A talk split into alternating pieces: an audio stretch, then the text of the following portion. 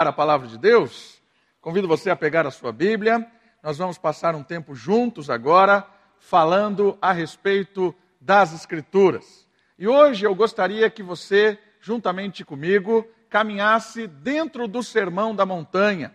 O Sermão da Montanha talvez seja uma das mensagens de Jesus mais conhecidas.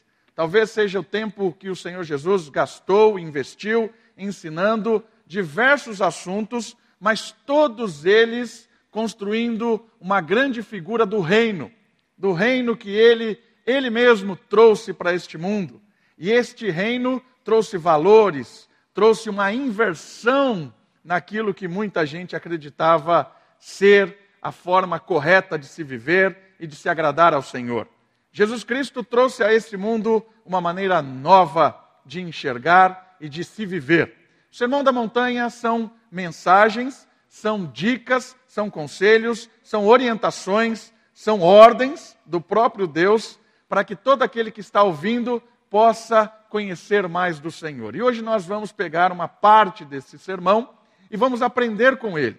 O tema da mensagem de hoje está lá no meio do Sermão da Montanha, é quando Jesus fala sobre a prioridade do reino. E os slides vão nos ajudar.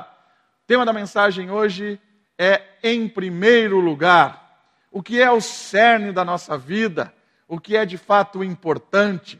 E eu gostaria de estudar dois versículos específicos.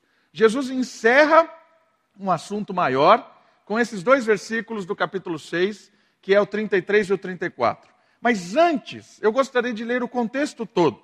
É um pouco longo, confesso que talvez a transmissão, né, você acompanhando aí, seja um pouco eh, esquisito, mas olhe o texto, pegue a Bíblia para ficar mais vívido para você acompanhar também a leitura. Se não puder, ouça. Farei de maior possibilidade para que você compreenda aí a leitura. Vou ler a partir do versículo dezenove. Mateus, capítulo seis, verso dezenove, até chegar nos dois textos de hoje em que Jesus fala sobre a primazia do reino e o que isso significa na prática da nossa vida e o que isso tem a ver comigo, com você, com o nosso dia a dia, com o nosso trabalho, com a nossa família, com nossos estudos e com tudo aquilo que a gente tem vivido. Ok? Mateus capítulo seis, a partir do verso dezenove, diz assim a palavra de Deus: Não ajunteis tesouros na terra, onde traça e ferrugem as consomem, e os ladrões invadem e roubam, mas ajuntai tesouros no céu, onde nem traça nem ferrugem os consomem, e os ladrões não invadem nem roubam, porque onde estiver o teu coração, aí estará também, aí, onde, estará, onde estiver o teu tesouro, desculpa, aí estará também o teu coração. A candeia do corpo são os olhos, de modo que se os teus olhos forem bons, todo o teu corpo terá luz. Se, porém, os teus olhos forem maus, o teu corpo estará repleto de trevas. Se, portanto, a luz que há em ti forem trevas, que grande trevas serão. Ninguém pode servir dois senhores, porque ou odiará a um e amará o outro, ou se dedicará a um e desprezará o outro. Não podeis servir a Deus e às riquezas. Por isso vos digo, não fiqueis ansiosos quanto à vossa vida, com o que comereis ou com o que bebereis, nem quanto ao vosso corpo, com o que vestireis. Não é a vida mais do que o alimento e o corpo mais do que o vestiário? Olhai para os aves do céu, que não semeiam, nem colhem, nem ajuntam em celeiros, mas vosso Pai Celestial as alimenta. Acaso não tendes muito mais valor do que elas? Qual de vós, por mais ansioso que esteja, pode acrescentar sequer uma hora à duração de sua vida? E por que andais ansiosos quanto ao que vestir? Olhai como os lírios do campo crescem. Eles não trabalham e nem tecem. Mas eu vos digo que nem Salomão, em toda a sua glória, se vestiu como um deles. Se Deus veste assim a planta do campo, que hoje existe e amanhã é jogada no forno, quanto mais a vós, homens de pequena fé? Portanto, não vos inquieteis dizendo, o que comeremos, o que beberemos, com o que nos vestiremos, pois os descrentes, os gentios é que procuram todas essas coisas. E de fato, vosso Pai Celestial sabe que precisais de tudo isso. Mas, olha o nosso texto, buscai primeiro o seu reino e a sua justiça, e todas essas coisas vos serão acrescentadas. Não vos inquieteis, pois pelo dia de amanhã, porque o dia de amanhã trará suas próprias preocupações. Basta a cada dia o seu problema. Nossa mensagem de hoje vai focar o que é importante dessa vida, o que de fato vale a pena. Porque muitas vezes nós caminhamos, caminhamos, caminhamos e estamos perdidos. Porque nós somos colocados como se não fosse numa maratona.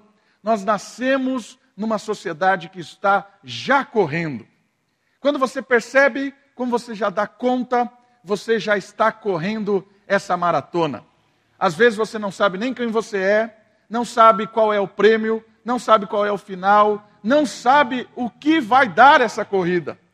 Mas você já sabe que todos ao seu lado estão correndo. Todo mundo está correndo.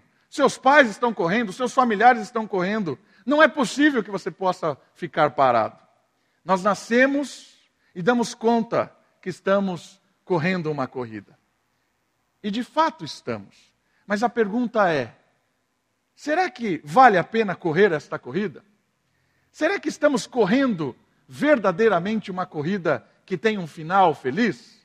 Será que esta corrida é o que de fato vale a pena? Talvez passamos anos e anos e nunca perguntamos, que corrida é esta? Passamos uma vida inteira correndo e nunca paramos para perguntar, para onde eu estou indo? E hoje, todo esse trecho vai fazer com que a gente questione a nossa corrida. Vai fazer você e eu pararmos e sondarmos o que é que está fazendo você correr. Para onde você está correndo? Quem é que te motiva nesta corrida? Este é o tema de hoje, pararmos e pensarmos. Nós não gostamos de fazer isso, porque muitas vezes, quando nós paramos e começamos a pensar, a refletir a rotina, nós nos incomodamos, porque talvez você comece a olhar para trás e fale assim, eu já corri trinta e sete anos, faço trinta e sete anos amanhã, e talvez eu estou correndo para o lado errado, correndo inutilmente. E isso começa a fazer uma aflição no seu coração e no meu coração. Imagina quando você para e começa a perceber que você está correndo para um lugar que não tem nada a ver, não tem sentido. Muitas vezes a gente não gosta de pensar sobre isso, porque nós somos avaliados e somos colocados diante de nós mesmos e somos desafiados a mudar talvez todo um estilo de vida, a mudar tudo aquilo que nós fizemos e achamos que construímos. É muito, é muito arriscado parar para pensar. Mas eu quero dizer uma coisa para você. Que se o final dessa corrida for um abismo, e você estiver correndo de Porsche, você vai chegar muito mais rápido que estando a pé. Por isso é importante saber para onde vai a corrida. Não adianta estar de Porsche indo para o abismo. É melhor estar indo arrastado ao abismo, certo? Porque você chegará muito menos rápido do que quem está de Porsche. Por isso é importante saber para onde vai a corrida. E eu queria olhar esse texto e perceber algumas questões fundamentais sobre essa maratona, sobre essa vida. A primeira delas, o versículo diz, começa dizendo, buscai. Ele usa essa, essa ordem, esse imperativo, porque todos nós buscamos alguma coisa. Deixa eu projetar aí, o slide vai nos ajudar. Deixa eu ver aqui o que está acontecendo. Está indo aí, Melk? Não sei o que deu aqui no meu... Vamos ver se vai projetar, porque os slides vão nos ajudar a pensar sobre o buscar da vida. Ah, muito bem, está ali agora. Todos nós buscamos coisas. Está aí o slide. E o que é que nós buscamos? Já se deu conta do que você e eu buscamos desde pequenos? Nós buscamos tudo isso que está aí. Buscamos uma profissão desde, desde pequenos. Quem nunca perguntou para o seu filho, para a sua filha, o que é que você vai ser quando crescer? Buscamos isso. Buscamos uma profissão, um sonho. Buscamos é, chegar numa carreira, ter uma carreira estabelecida. Porque muitas vezes as nossas profissões nos definem como pessoa. Já percebeu isso? Quando alguém te pergunta quem você é, muitas vezes você fala a sua profissão. Né? O que você faz da vida? Quem é o Davi? Ah, o Davi é pastor. Será que eu sou pastor? Ou essa é apenas a minha profissão? É a minha vocação em um determinado momento da minha vida? Mas muitas vezes nós nos definimos pelo aquilo que uma das nossas, das pequenas coisas que nós fazemos. Desde pequeno nós sonhamos com uma profissão. Estamos correndo em busca dela. Uma outra questão muito importante, nós também sonhamos e buscamos uma pessoa. Talvez seja uma das decisões mais importantes da nossa vida. Quem é que vai caminhar conosco? Com quem nós é, dividiremos a nossa vida? Com quem vamos casar, com, compor uma família? Desde pequenos também, crescemos ouvindo sobre isso, sobre a importância de dividir, compartilhar o amor com alguém. Buscamos isso, sonhamos com isso. Uma outra questão muito importante na nossa cultura é a questão da estabilidade. Quem nunca pensou assim, quando vai casar, eu preciso ter uma estabilidade financeira, eu preciso ter uma vida estável, eu sonho em buscar isso, quero construir tudo para um determinado momento estar estável na vida e poder aproveitar dela. Desde pequeno também nos ensinam isso e buscamos isso. Uma outra questão são filhos. Nós educamos os nossos filhos. Que alegria ter um filho e depois também começar a motivá-lo a ter uma profissão, a buscar uma pessoa. Oramos para que os nossos filhos encontrem uma pessoa legal, para que ele tenha uma boa vida, para que ele não sofra aquilo que nós sofremos. Os pais, muitas vezes, querem que os filhos cheguem muito mais longe do que ele. Os pais querem que os filhos voem mais alto. Faz parte do que nós buscamos, faz parte da nossa família. Nós estamos também na era do sentir. Não sei se você percebeu, mas na nossa geração agora, essa geração atual, é a geração do sentimento. É muito diferente da geração anterior. A geração anterior, ela valorizava muito mais a estabilidade. Não sei se você já conversou com alguém. Ah, eu trabalhei numa empresa durante vinte e cinco, trinta anos. Isso era algo meritório, era algo da geração. Nós estamos numa geração oposto disso. Nós estamos numa geração hoje do imediato, da rapidez, da liquidez, do sentimento. O jovem hoje, se você está trabalhando, por mais estável que seja o emprego, se alguém oferecer algo melhor, né, na hora, já troca o emprego, não quer nem saber, abandona tudo. Tinha um amigo na juventude, a gente estava saindo da faculdade, e ele estava num projeto grandioso dentro de uma empresa. Apareceu uma outra empresa, ofereceu, sei lá, duzentos reais a mais para ele, ele abandonou tudo e foi embora. Foi para outra empresa. Porque não importa quanto tempo ele estava naquela empresa, se ele vestiu a empresa, a camisa da empresa, não importa. A geração tem outros valores. E é muito interessante perceber essa ideia do lazer, do sentimento. Porque a geração anterior valorizava ter coisas. Vou deixar um legado para os meus filhos, ganhar uma casa, um carro, certo? A geração atual, não. A geração atual, muitas vezes, você perguntar para um jovem, você, precisa, você prefere ter uma casa ou conhecer o Alasca? Ele vai dizer para você que prefere conhecer o Alasca do que comprar uma casa. Porque é a geração do sentimento. Que não estamos fazendo um senso de juízo, qual a geração é mais é, importante, ou inteligente, ou melhores escolhas. Não é isso. É a sensibilidade de você e eu percebermos essa realidade. O lazer, o sentimento está em alta. Então nós estamos agora com uma geração formando a próxima geração com prioridades diferentes. Mas a corrida é a mesma. É a corrida de encontrarmos uma vida que é traçada no principal. Pelo menos a gente acha que é o principal, que é a felicidade. Todas essas coisas, elas têm um nome. Chama-se felicidade. Nós nascemos em um mundo que as metas já estão traçadas para todos nós. E a meta é ser feliz. Todo esse discurso que eu disse tem a ver com essa palavrinha que está projetada aí. Felicidade. A felicidade tem a, a implicação de satisfação, de realização. É ser feliz. Essa é a meta de todo mundo que está correndo. E todo mundo acha, entende, porque está sendo propagado, que todas aquelas nuvens pequenas são contribuições para essa nuvem grande e maior. Quando eu tiver isso, uma profissão, uma pessoa, um sentimento, um lazer, uma viagem, uma possibilidade aqui, quando felicidade. Percebeu? As nuvens menores formam a nuvem grande. Isso é o que nós buscamos. Talvez você nunca parou para pensar disso, nunca filosofou sobre isso. Mas essa é a realidade, ainda que você nunca tenha pensado sobre ela.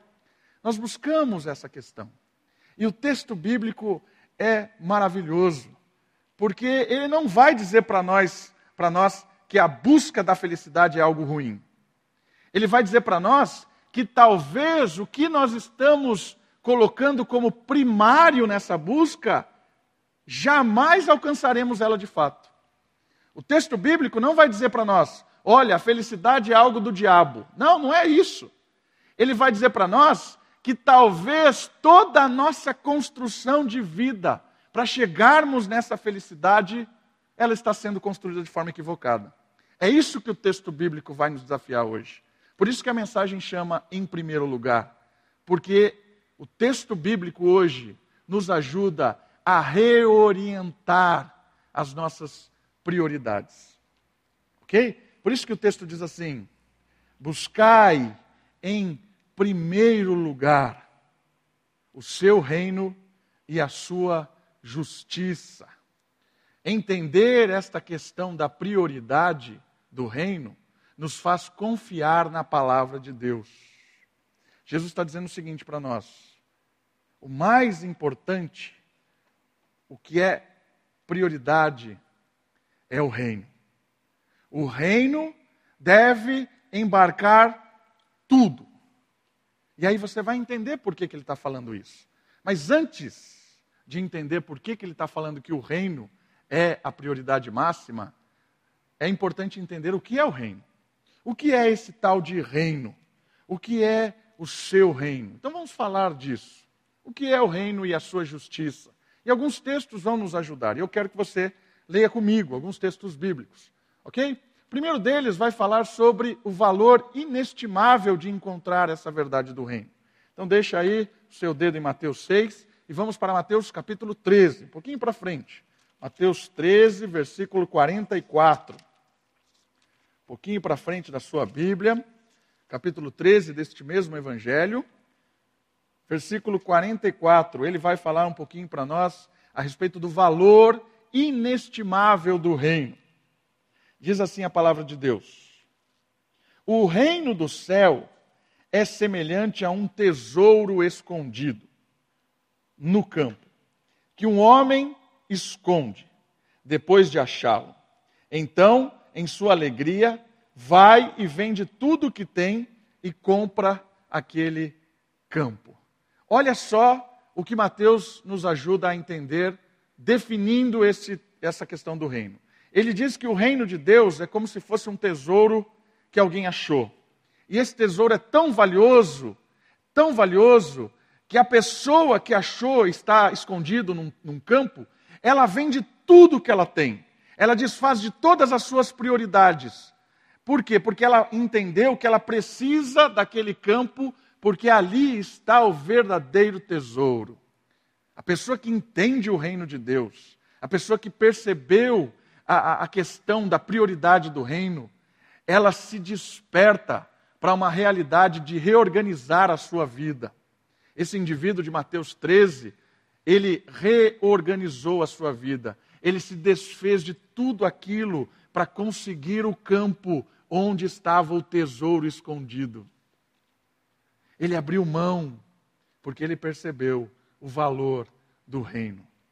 Então eu queria que você também percebesse nesse momento que o que Jesus está falando aqui é algo muito precioso, que tem a ver com todo o texto que a gente leu de Mateus seis. O texto de Mateus seis fala sobre buscar o que em primeiro lugar, o, o texto de Mateus seis fala sobre ansiedade, dificuldade, o texto de Mateus seis fala entre o dilema de servir a Deus ou servir as coisas. O texto de Mateus seis fala sobre as preocupações do dia a dia, o que comer, o que vestir. Mas o texto de Mateus treze fala para nós que o reino é tão precioso que todas as demais preocupações do texto de Mateus seis caem diante do valor do reino. Percebeu? Mateus treze mostra para nós que o reino de Deus é algo mais importante do que comer, vestir, se preocupar, estar ansioso, angustiado. O reino é mais importante.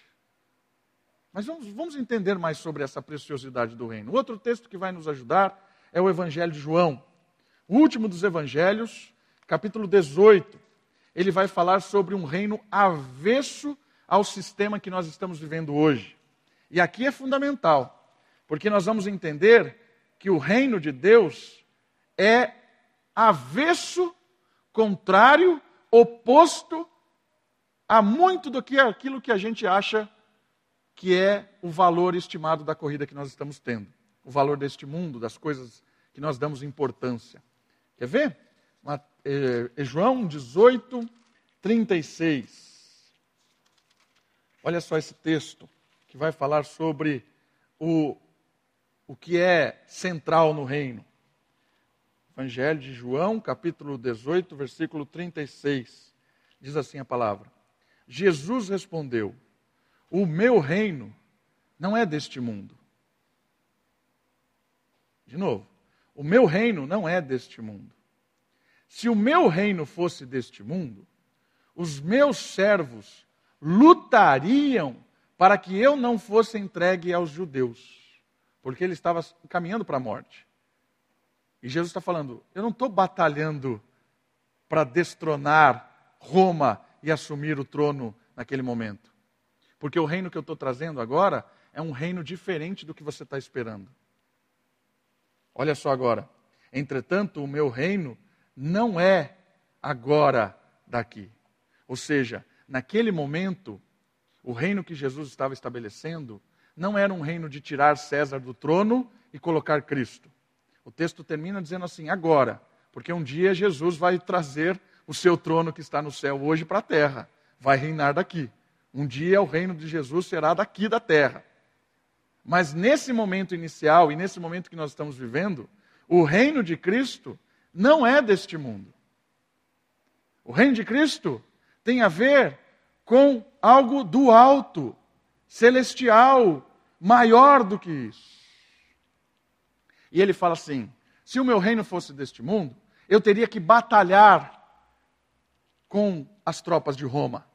Os meus servos estariam preparados e nós vamos fazer um confronto, brigar. Mas eu não vou brigar. Podem me matar, porque a morte vai trazer o reino que vai inverter os valores desta vida. Para você entender o que Jesus está falando, está falando que se o reino dele não é deste mundo, não tem por que ficar correndo a corrida deste mundo. Vou dar um exemplo para que você entenda. Já pegou duas crianças quando elas querem o mesmo brinquedo? Já viu essa situação? Imagine um ursinho. Aí tem lá dois, duas crianças brigando pelo ursinho. Como é que você resolve a situação? A primeira questão importante para você resolver a situação é você não desejar o ursinho, certo? Senão você também vai entrar na briga do ursinho. Se você for como as crianças, você vai entrar na briga. Então, para que você possa resolver o problema, você, po- você precisa estar num nível acima das crianças. Você não pode ser criança. O ursinho não pode brilhar os seus olhos. Por isso que você não traz uma outra criança para dizer de quem é o ursinho, porque senão vai ter três brigando pela criança. É isso que acontece com o reino de Deus. O reino de Deus faz com que a gente enxergue que muito dessa briga nesse mundo é de criança. Briga de trono, briga de poder, seja no trabalho, seja na igreja, qualquer lugar. Estão brigando por ursinhos. Pode ser que não seja criança, pode ser que seja velho, pode ser que não seja mais ursinho, pode ser que seja um cargo na igreja, pode ser que seja uma profissão, pode ser que seja qualquer coisa. Como é que você vai resolver isso na sua vida, se os seus olhos ainda brilham por essa questão? Percebeu onde o reino de Deus chegou? O reino de Deus está falando para nós, a minha briga não é daqui. Esse sistema todo de valores implantado não tem nada a ver com o meu reino.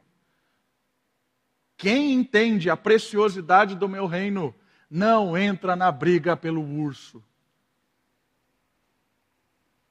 É aqui que muda a dimensão das coisas.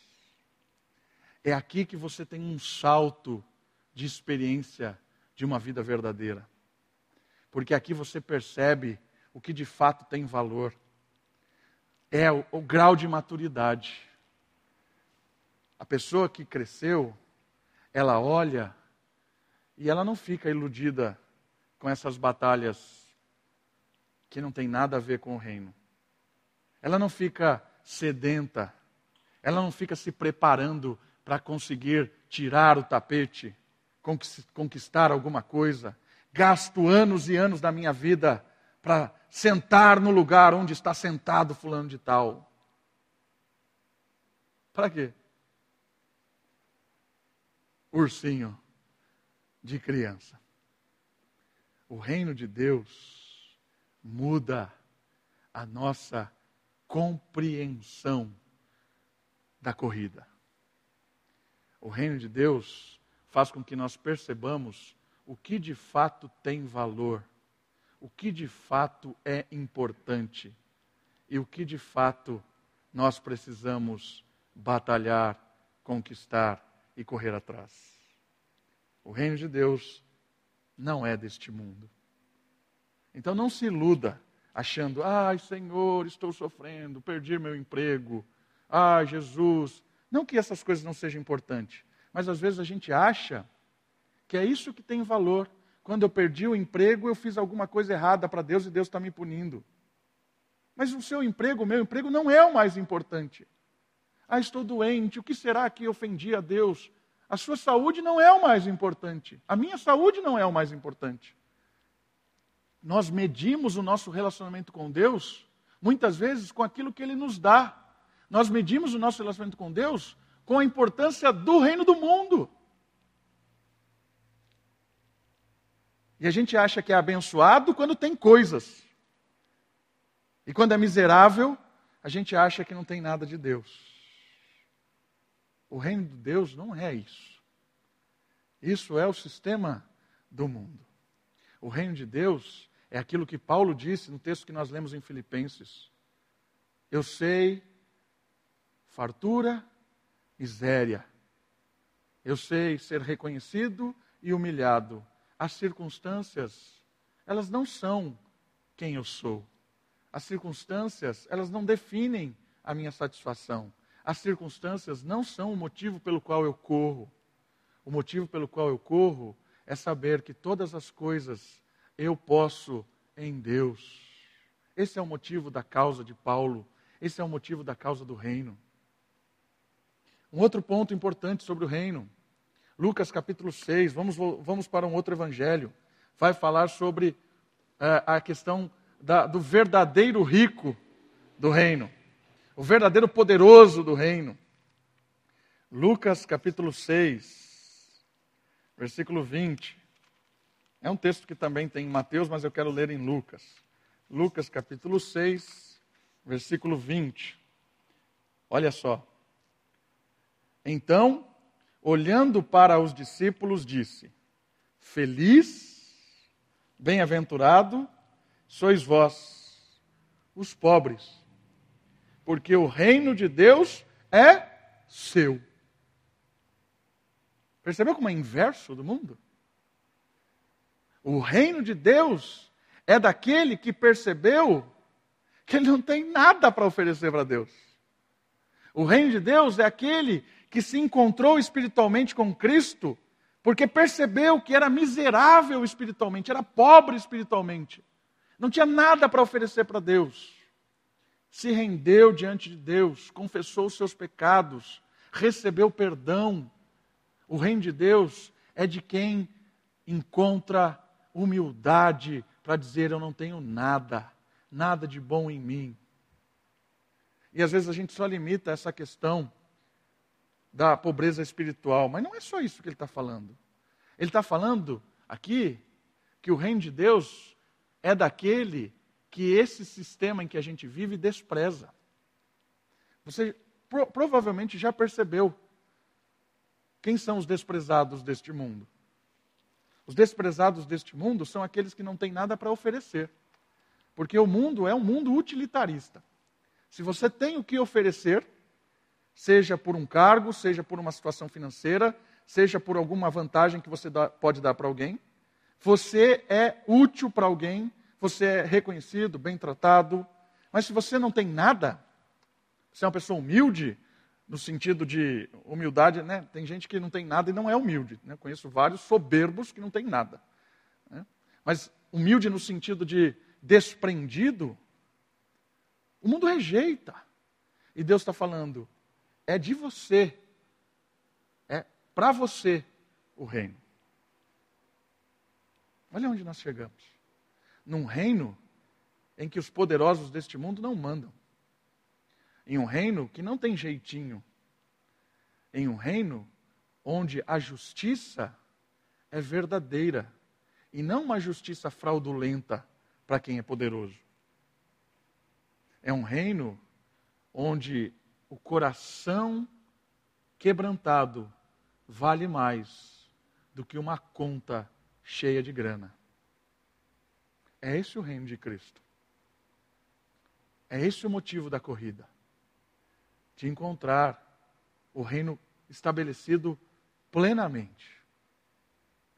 E mais uma, um último ponto que vai emendar um gancho do texto bíblico. Lucas dezoito, dezesseis, ainda no Evangelho de Lucas, capítulo dezoito, verso dezesseis, vai falar dos pequenos.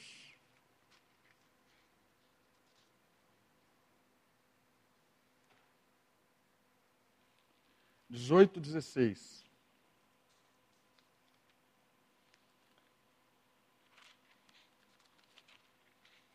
Lucas dezoito, dezesseis.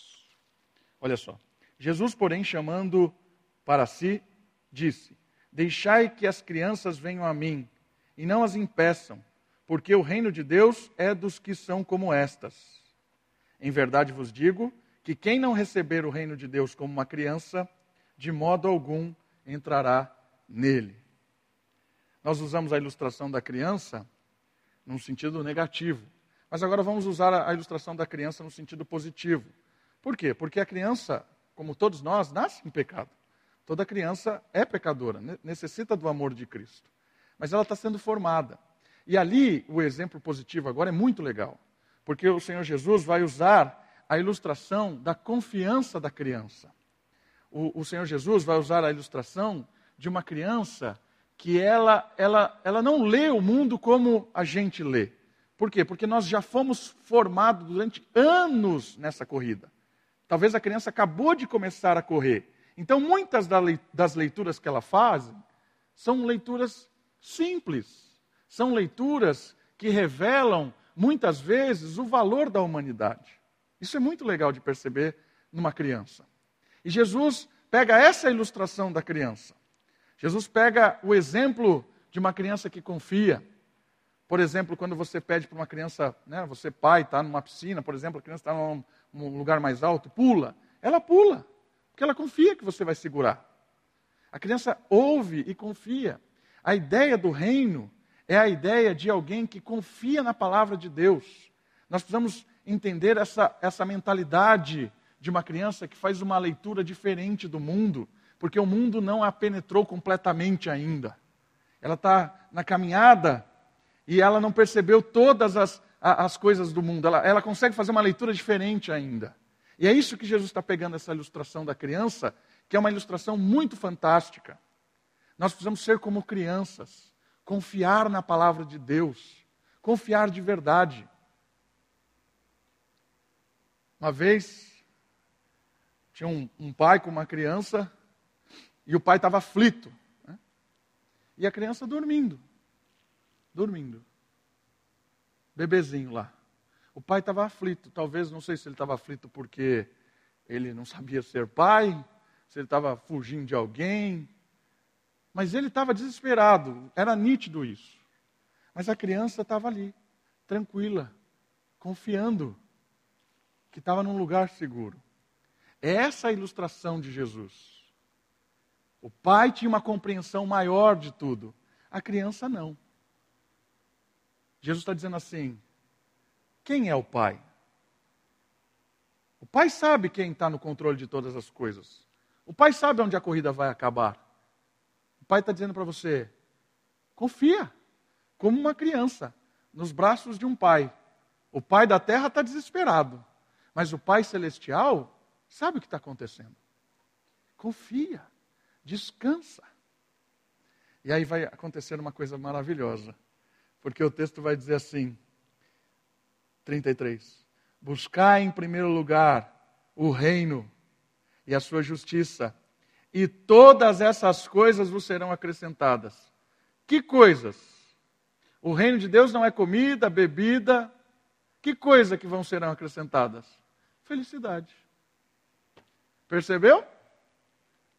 Todas essas coisas que ele menciona, não é coisas físicas. Porque o reino de Deus não é deste mundo. O reino de Deus não é comida, bebida, vestiário. Isso aí é coisas secundárias.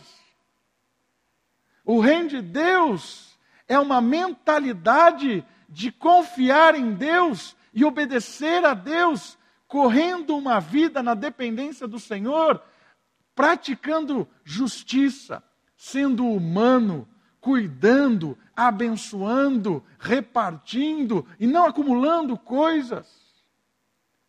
Quando nós buscamos em primeiro lugar o reino de Deus e a sua justiça, a felicidade é natural.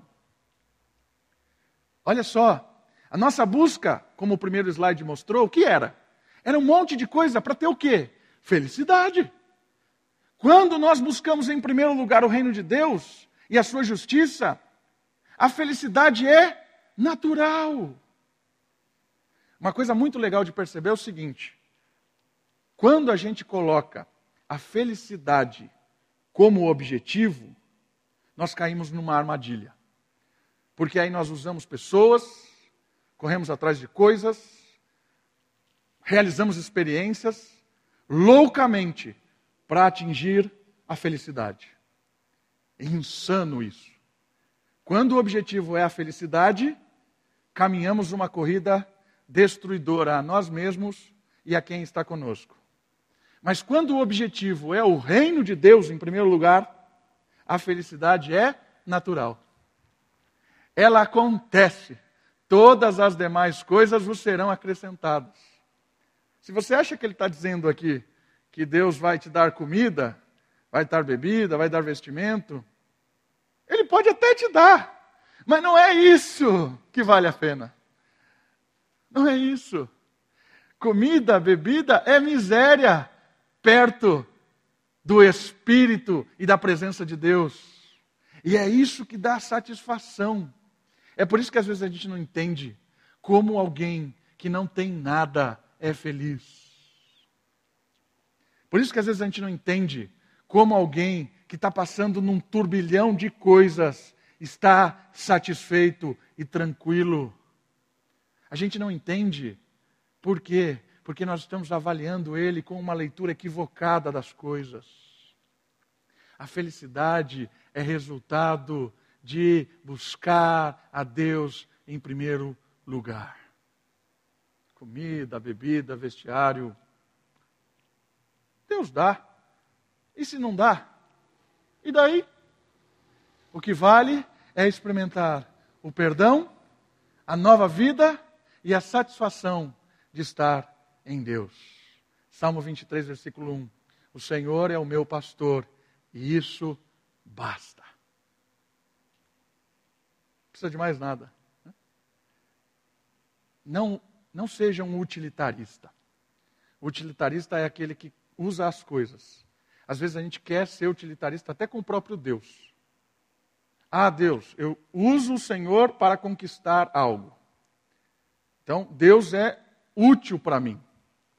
O Senhor é meu pastor e isso é útil para mim. Eu o uso para conquistar algo.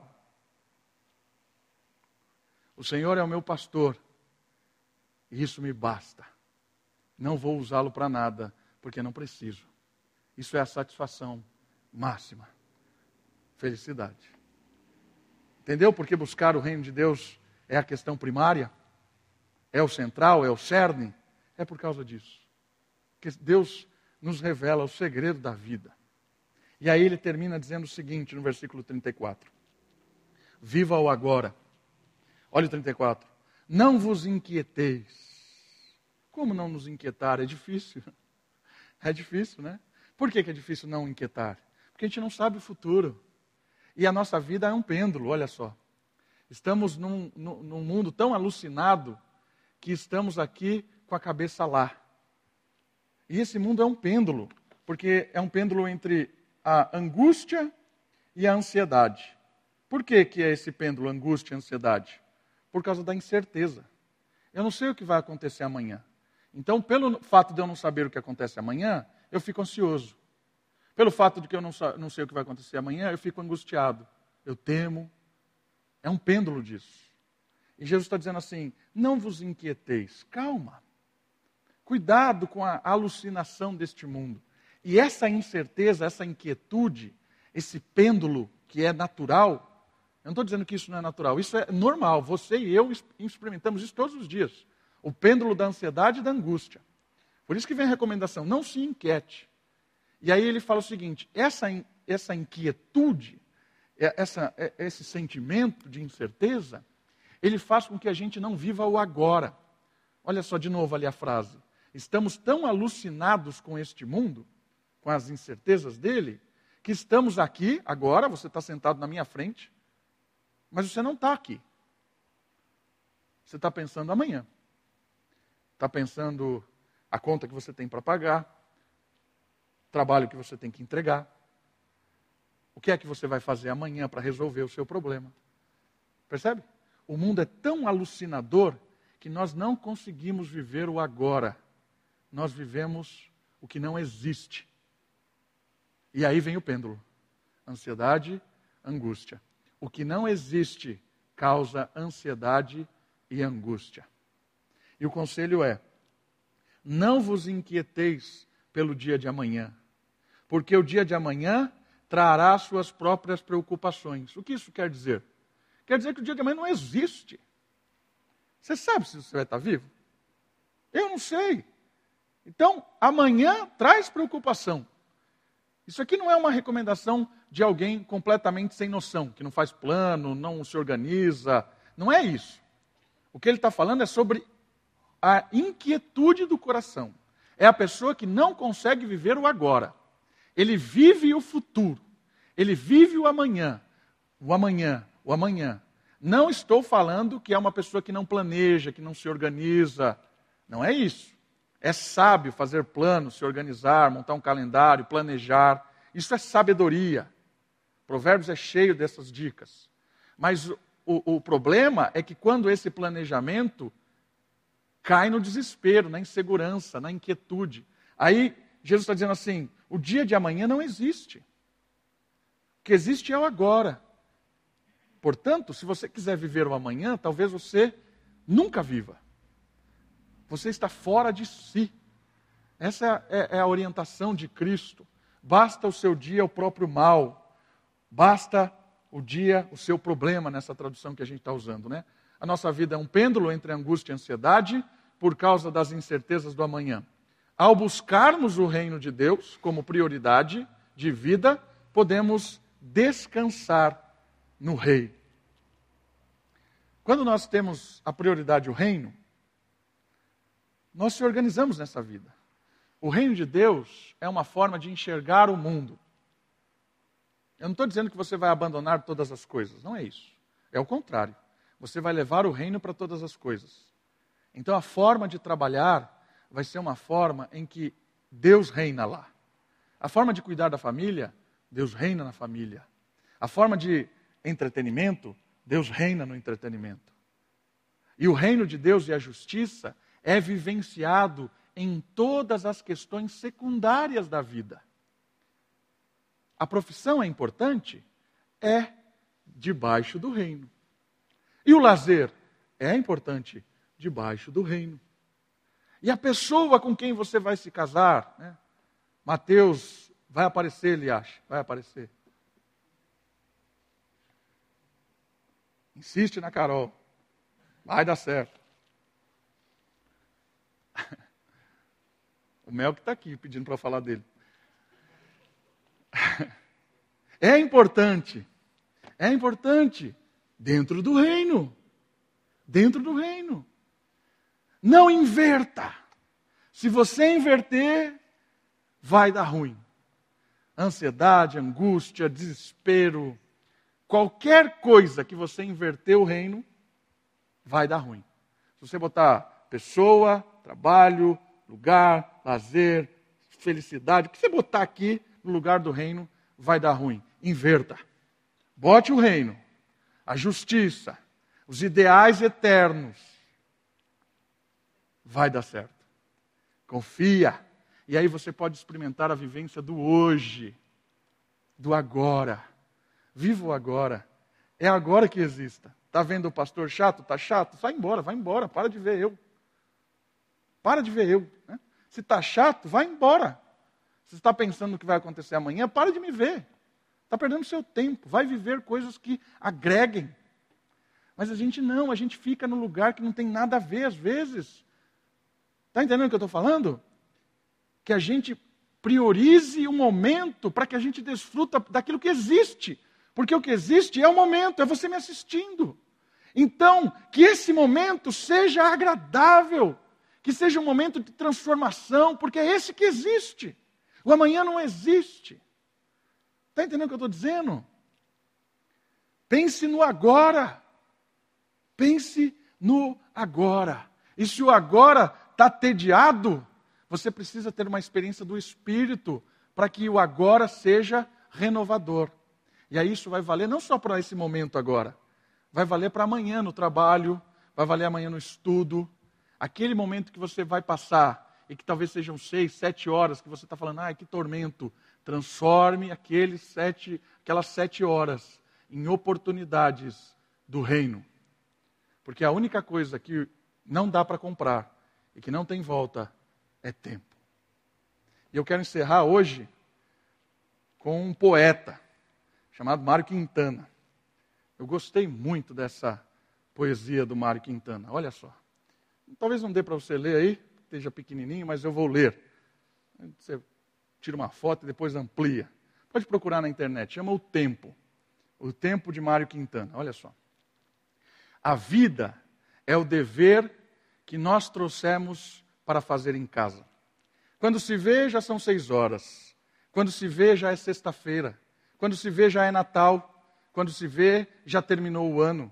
Quando se vê, perdemos o amor da nossa vida. Quando se vê, passaram cinquenta anos. Agora é tarde demais para ser reprovado. Se me fosse dado um dia, outra oportunidade, eu nem olhava o relógio. Seguiria sempre em frente e iria jogando pelo caminho a casca dourada e inútil das horas. Seguiria o amor, seguraria o amor que está na minha frente e diria que eu o amo. Tem mais, não deixe de fazer algo de que você gosta devido à falta de tempo. Não deixe de ter pessoas ao seu lado por puro medo de ser feliz. A única falta que terá será desse tempo que, infelizmente, nunca mais voltará. É isso. Deus está nos chamando a priorizar o reino e a focar no dia de hoje. Venceremos a, inquietar, a inquietude, a angústia, a ansiedade, quando descansarmos no reino, na justiça, e vivermos o agora, experimentarmos de um Deus que se faz presente. Vamos orar? Pai querido, muito